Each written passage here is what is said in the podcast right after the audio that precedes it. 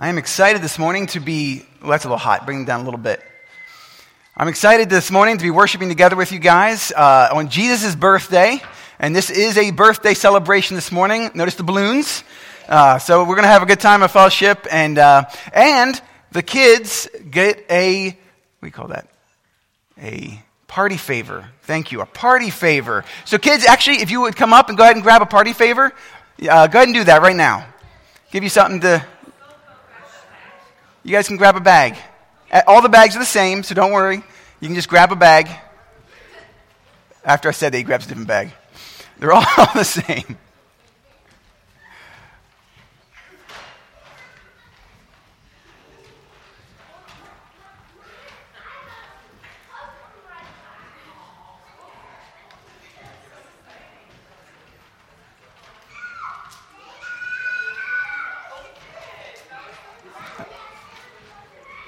They're all the same, buddy. They're all the same.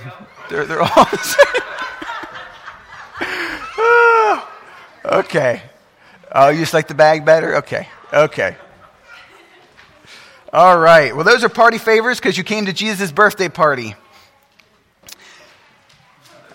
And so, as I was beginning to think about what about this being Jesus' birthday party, I thought to myself, what do you get Jesus? What do you give Jesus? It's his birthday, you know. We should come with a gift to give to Jesus on his birthday.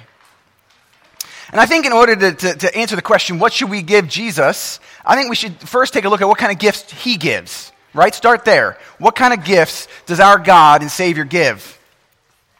Well, James 1:17, if we start with the largest, says every good gift and every perfect gift is from above, coming down from the Father of lights, with whom there is no variation or shadow due to change. So every good gift is from God. He created everything, and by His word, He sustains it. It's all from Him. Which means that all that is hard and painful, wrong and sinful in the world, that's the result of our own rebellion against God. When we sinned and we, brought, we broke creation, all of creation is now marred with, by sin. And all of that's not God. But everything that's good in the world, uh, you know, every beautiful sunrise, every delicious food, every, every amazing friendship, every newborn child, those are all gifts from our God. His goodness knows no end. He is a gift giver. And Ephesians 5:1 tells us that we are to be imitators of God as beloved children. As children imitate their parents, so we are to imitate our heavenly Father our God who gives good gifts, and therefore we give good gifts as an, as an imitation of our God. And, it's, and as I was thinking about this, the, the verse came to my mind uh, that as a kid made no sense to me. Uh, I, don't, I, don't, know if the, you guys remember this verse from Acts chapter 20. It says, Jesus, uh, it says, Now remember the words of the Lord Jesus, how he himself said, It is more blessed to give than to receive. As a child, I heard that, and I'm like, No way, that's true right? I love getting gifts. You know, I loved Christmas and getting all those good you know, gifts. Um, but the older I got, the more mature I got in Christ, the more I realized how true that was. How much joy there is in giving. Like you get, you get so much more joy in giving than you do receiving. You are more blessed to give than to receive. And so, as imitating our God, we give gifts. So, as we all go home and we unwrap, uh, unwrap those gifts, I, want, I hope that everything today is a sign pointing us back to our God and Father, who is the, who's the giver of all good gifts. And, you know, that remind, so, all of the gifts we get today should remind us of how much God loves us and how many gifts He's lavished upon us. And Christmas Day itself, that it should remind us of the greatest gift of all, which is Jesus Himself. That's the greatest gift. The greatest act of love was sending His own Son Jesus into the world to save us from our sins. Ephesians 2 8 and 9 says, For by grace you have been saved through faith. It is not your own doing, it is the gift of God, not the results of work, so that no one may boast. It is the gift of God, Scripture says. We didn't do anything to earn it, we didn't ask for it. God just says, Here's a gift, right? Jesus is a gift from God, and one that I hope every single one of you have opened and appreciated and enjoyed. Because we are our sin has brought us under god's judgment. He is and, and he is a perfect and righteous judge who must punish sin. But he is also perfectly loving and gracious and kind. In 2 Peter 3 9, it says, The Lord is not slow to fulfill his promise, as some count slowness, but he is patient toward you, not wishing that any should perish, but that all should reach repentance. God does not delight in our judgment. He desires that all would come to repentance. And so that's why we, we, we see the verses like, God, uh, like John 3.16 where Jesus said, For God so loved the world that he gave his only son that whosoever believes in him should not perish but have everlasting life. He didn't leave us in our own sin and under that judgment. He could have. He had every right to just leave us there. But in his love, he gave. God loved and so he gave. He gave the greatest gift he could possibly give. And it was himself. Scripture says that that's the greatest act of love that anyone can do. John 15, 13 says, and this is Jesus saying, Greater love has no one than this, that some way, someone laid down his life for his friends. That's the greatest act of love that anyone can do, is to give your life for a person. And Jesus did this. God's only Son came and lived the perfect life that we could not live, died the de- death we deserve, taking all of that sin and punishment upon himself and then three days later, he rose from the dead, conquering sin, death, and hell, that we might have forgiveness of sin. And that was the greatest act of love, the greatest gift he could have given. So now that we know how Jesus loves and what kind of gifts that Jesus gives, the, so the, how do we answer the question, what kind of gift do we give Jesus? And the answer is you give Jesus you. You give Jesus you.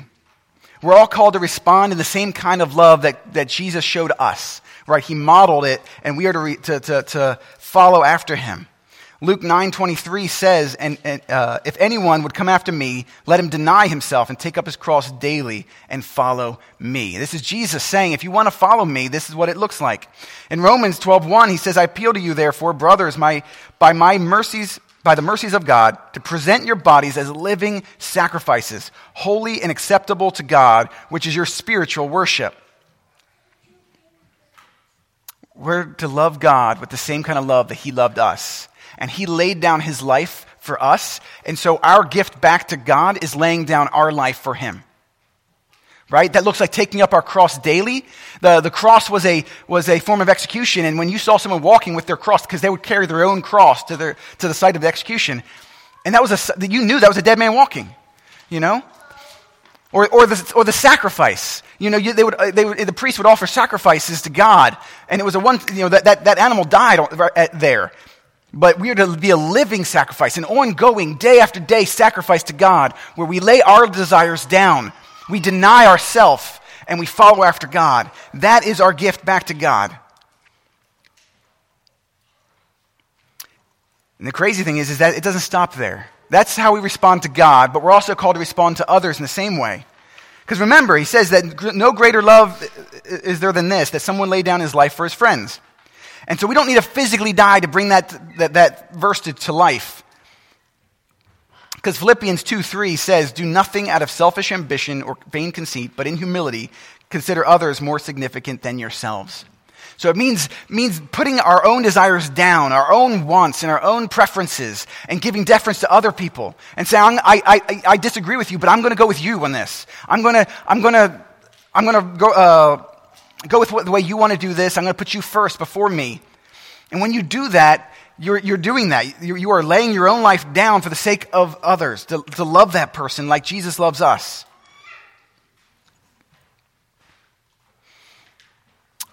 And so, a couple, couple takeaways here. The first is that we imitate our God. We are to imitate God. And He is a giver of gifts. He is a, he is a gift giver. And that's why on Christmas we give gifts. We imitate our God. And, and all of the, everything we do on Christmas should be pointing us back to God, the gift giver, who desired a relationship with us. And so, as we give gifts and, and lavish love on, on our, our, friends and our family, uh, it, it, should, it should draw us near uh, to each other and to God as it points back to God. Second is that we love, let us love like God loves. Give yourselves to your families and to one another, our time and attention. Consider others more important than yourselves. That's the best Christmas present you can give your family. I mean, you, could, you can give really expensive toys.